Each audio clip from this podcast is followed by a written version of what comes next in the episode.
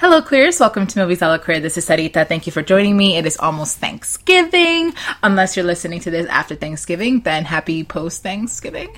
I definitely waited for a while to post this film review of Margarita because I actually really cared about the film and the themes that kind of fell around the theme of family and how there were different representations of family in this film and different representations of people feeling of what family was because people had a different opinion of what family was. And we'll talk more about that later. But first, I do have a trailer for you guys, so let's dive in.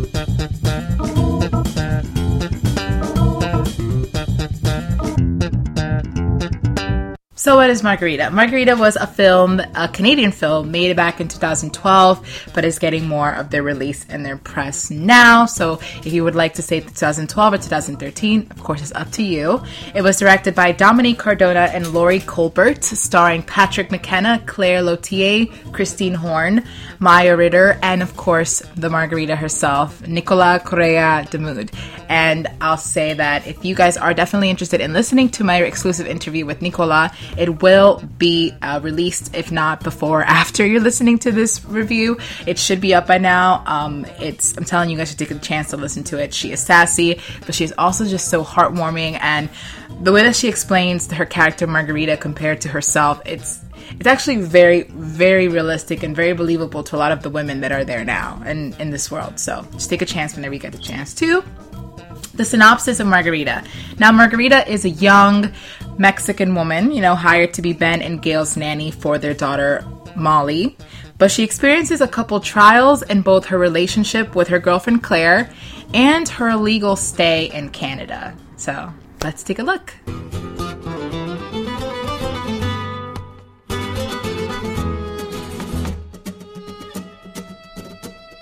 This is my life. I'm not Mary Poppins. What does Margarita do around here all day anyway? Mally's in high school now. Fine. We'll tell Margarita together. I want to marry you. Are you pregnant? I love you. How can I possibly resist you? I don't know.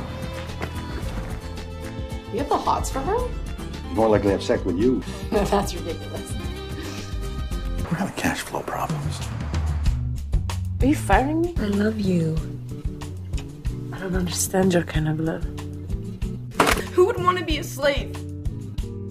Let them make their own breakfast. Just come back to bed for a few more minutes. I can't wait for you any longer. Please don't come back. Can you help me?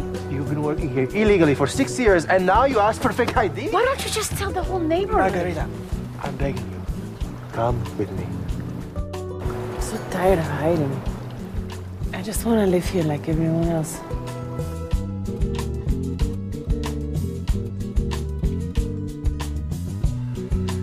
Now, you guys are familiar with my categories in Movies a la Queer, and if you're not and you're a new listener, welcome. But we do have a couple categories that I like to, uh, I guess, dissect a film in a way. It's definitely different from any other film review just because my films do tackle a lot of queer um, themes. Obviously, movies a la queer, but we also tackle just the different parts and departments of queer films because in a lot of queer films, they have that same I guess the same way of of showing something many times. And it gets tiring to the eye. I mean just go on netflix and you'll see what i'm talking about in the gay and lesbian section. But that is not to say that those films don't have and hold the, the right to be as creative and artistic as they are because that's why we made this podcast because those films have inspired us to create the podcast.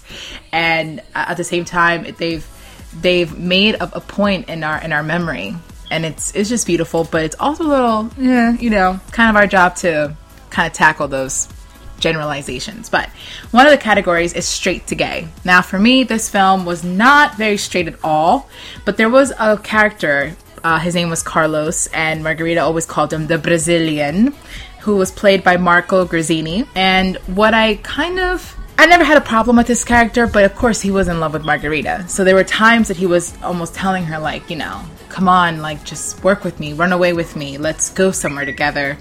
Oh, that was my phone. Oh, I did not know that I had it on loud. Um, and there was honestly a moment, I'm not sure because of the chemistry that was between Marco and Nicola, but there was definitely a moment that I really felt like she was going to fall for in a moment. Whether it was scripted or not, there was a moment that just the chemistry between them was very, was was tactile for me. Like I was able to feel it through the screen just for like those two minutes that he was on screen in anyway.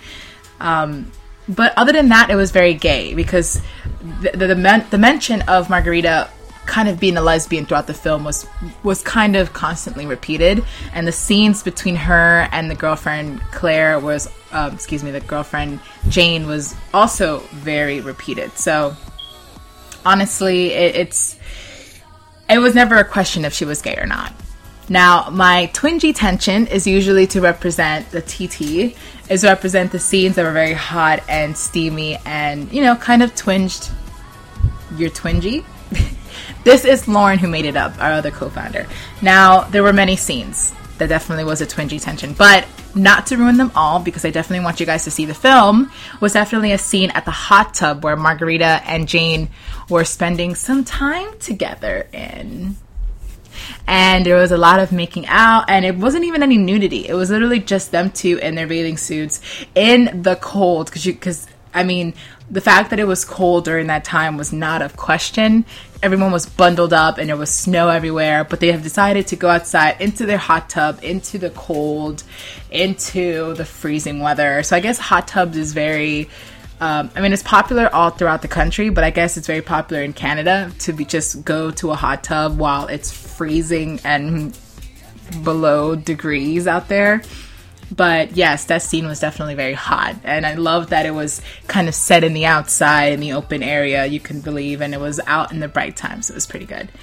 As far as real lay versus movie lay, this section um, kind of critiques the sex scenes in films, I'll say just a minute bluntly.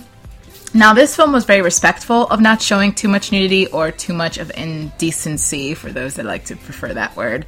But what I enjoyed was that the chemistry, again, between between Jane and Margarita was very real. Like their at least their their intimacy, their making out, the touching that they kind of gave to one another, the way they looked at each other. It was very real for me.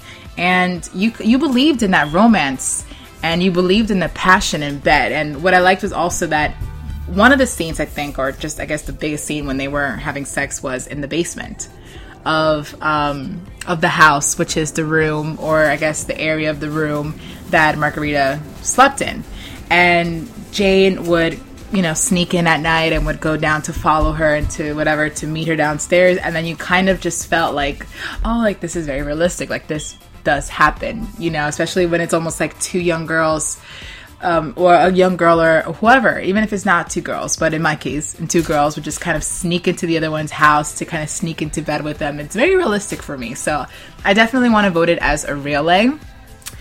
Um, as far as the crock pot of queso, now this section is more for what is the cheesiest, unnecessary parts of the film that kind of got on your nerves a little bit. Now, I have to say, I saw this film about three times before I reviewed it, and the first time I saw this film, I thought it was not necessary that the film had the relationship of Gail and Ben, which is Molly's parents, in here just because they were very witty and they kind of went back and forth and they had their own little like tension and their own little like uh, like you have to do this now you have to do this. You know these two prestigious parents of the neighborhood. But when I saw the movie again, I kind of think that that's what almost made the film in a more comedic standpoint because if the film just relied solely on Margarita's ex- ex- experiences and her trials in the film, then it actually would have been more of a drama. But what I like was that Gail and Ben definitely made the film more of a comedy, which is why the film is categorized as a comedy because you have these two characters that are pretty hilarious. At first, it depends on you know your sense of comedy and what you would take as a joke, but they, mind you, they love each other, but they're always picking at each other, and it was actually pretty pretty nice. But are they cheesy? Yes, they are also cheesy. Now, it hit home for me is a section in the film reviews that kind of make us shed a little bit of our skin and to think about the themes in the film.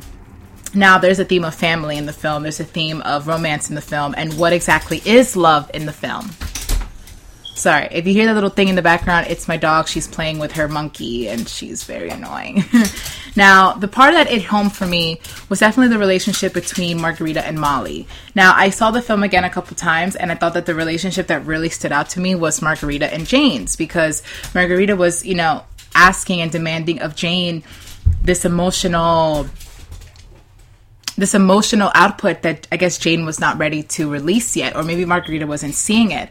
But when I saw the film again, the relationship that really stood out to me was that of Molly and Margarita. The relationship of two of two women of basically Molly is a young girl, she's a teenager.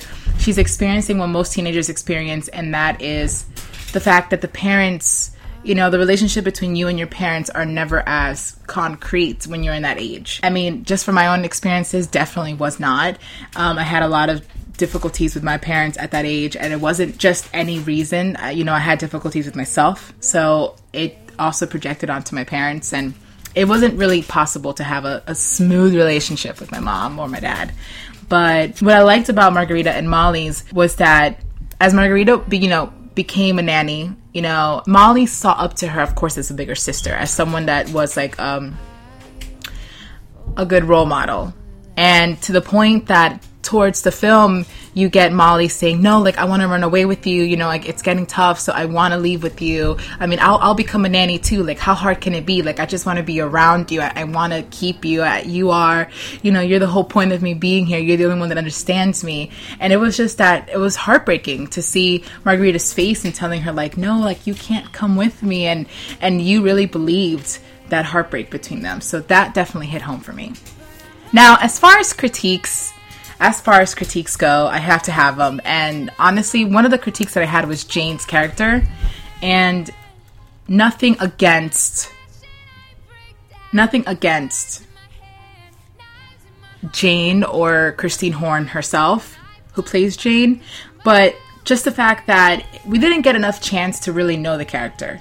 Margarita was very skilled in just shutting Jane out when she did not want her around because of you know the the problem that they had, which again I will not you know spoil in the film. But she she kind of just shut her out, out of the way, and we didn't really get to see a lot of Jane's airtime or screen time. She was kind of just excommunicated in a way. And when times that Jane would return and would come back on screen, not that you would forget about her, definitely not, but you would question, wait a minute, why are you here? Or, oh yeah, Jane, okay. And then you kind of, you, you couldn't really connect with Jane's character. I couldn't connect with Jane's character. Um, it's up to your representation, of course, but that would be my, one of my, or biggest critiques of, my, in terms of the character. And my second and last critique has to be the ending. I mean, I watched the film three times and I would, of course, skip some scenes that I already watched enough because I would repeat some scenes. And when I got to the ending, I would think, wait a minute, that's it? Like, that's all that happened? Like, they just, what? And again, not to spoil the ending, but really, like I'm, I, and it's almost like an open-ended question. Also, for those that are listening, is if you watched the film, would you have been satisfied with the ending? Would the ending have been something that you would have enjoyed to talk about or enjoyed to be around? Now, I'm considering um, doing posts that both upload like the general reviews like this and also upload the spoiler reviews of some films. And i am considering doing those so i can just talk about it. Like oh my gosh like if it was good or bad or just you know gush about the film as well. So honestly, that's just the question for those that are also listening from the distributor, from Wolfe Video, from those that uh, produced the film. What exactly did you want us to kind of get from that ending? Because I kind of didn't really understand. I mean, I understood the, the the events that took place, but I didn't understand what you want us to feel at the end because I felt kind of puzzled and kind of left disheartened a little bit. Now, as far as a rating, I mean, if it wasn't for Jane's character as well as the ending, I would have rated the film high because it is very smart, it is very sexy, it's spicy. You have such a strong character of Margarita who is very um, resilient to a lot of emotion, and she she fights it as much as she can because of not only her job but her upbringing. And I I really did like the film, but at the same time, the character did kind of of Jane did really leave me kind of like uh, like you know, and then the ending was definitely something that was left a lot of satisfaction from. So my rating is a 3.2 out of 5. Again, I do recommend this film. I did recommend it to my girlfriend to watch. She hasn't given me her full review of it yet. I do hope I get it from her just because it's it's definitely interesting to see, you know, what your significant other would look at the film as. Now, my questions to the listeners, and you don't have to respond back, of course. You can if you like in an email at moviesallaqueer at gmail.com or my personal email, sarita at saritaramirez.com.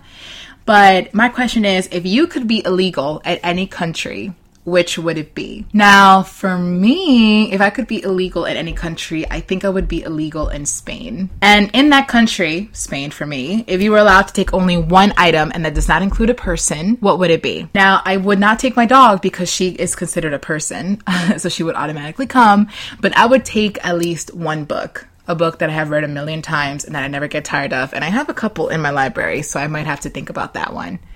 But this is Movies I Look Queer. And now, if you liked, loved, or even hated this review, check out our other ones in the page. We have posted a lot. So if you loved, liked, or even hated this review, check out our other ones at moviesaloqueer.podbean.com. It is also going to be available in my website, saritaramirez.com. If you have a film request in mind that we have not touched upon, or even a major motion picture film, you can submit the reviews at requests, the review request at moviesalaqueer at gmail.com, as well as again, Sarita at saritaramirez.com. We are open, open to suggestions as well as open to critiques, constructive criticism, of course. Um, again, we I do have an interview up with Nicola Correia-Damude. It should be up now for your lovely listening ears. Again, thank you for joining me. My name is Sarita and have a bloody great Thanksgiving. And if you already had a bloody great Thanksgiving and you're listening to this post Thanksgiving, then have a bloody great holiday season. Okay, bye.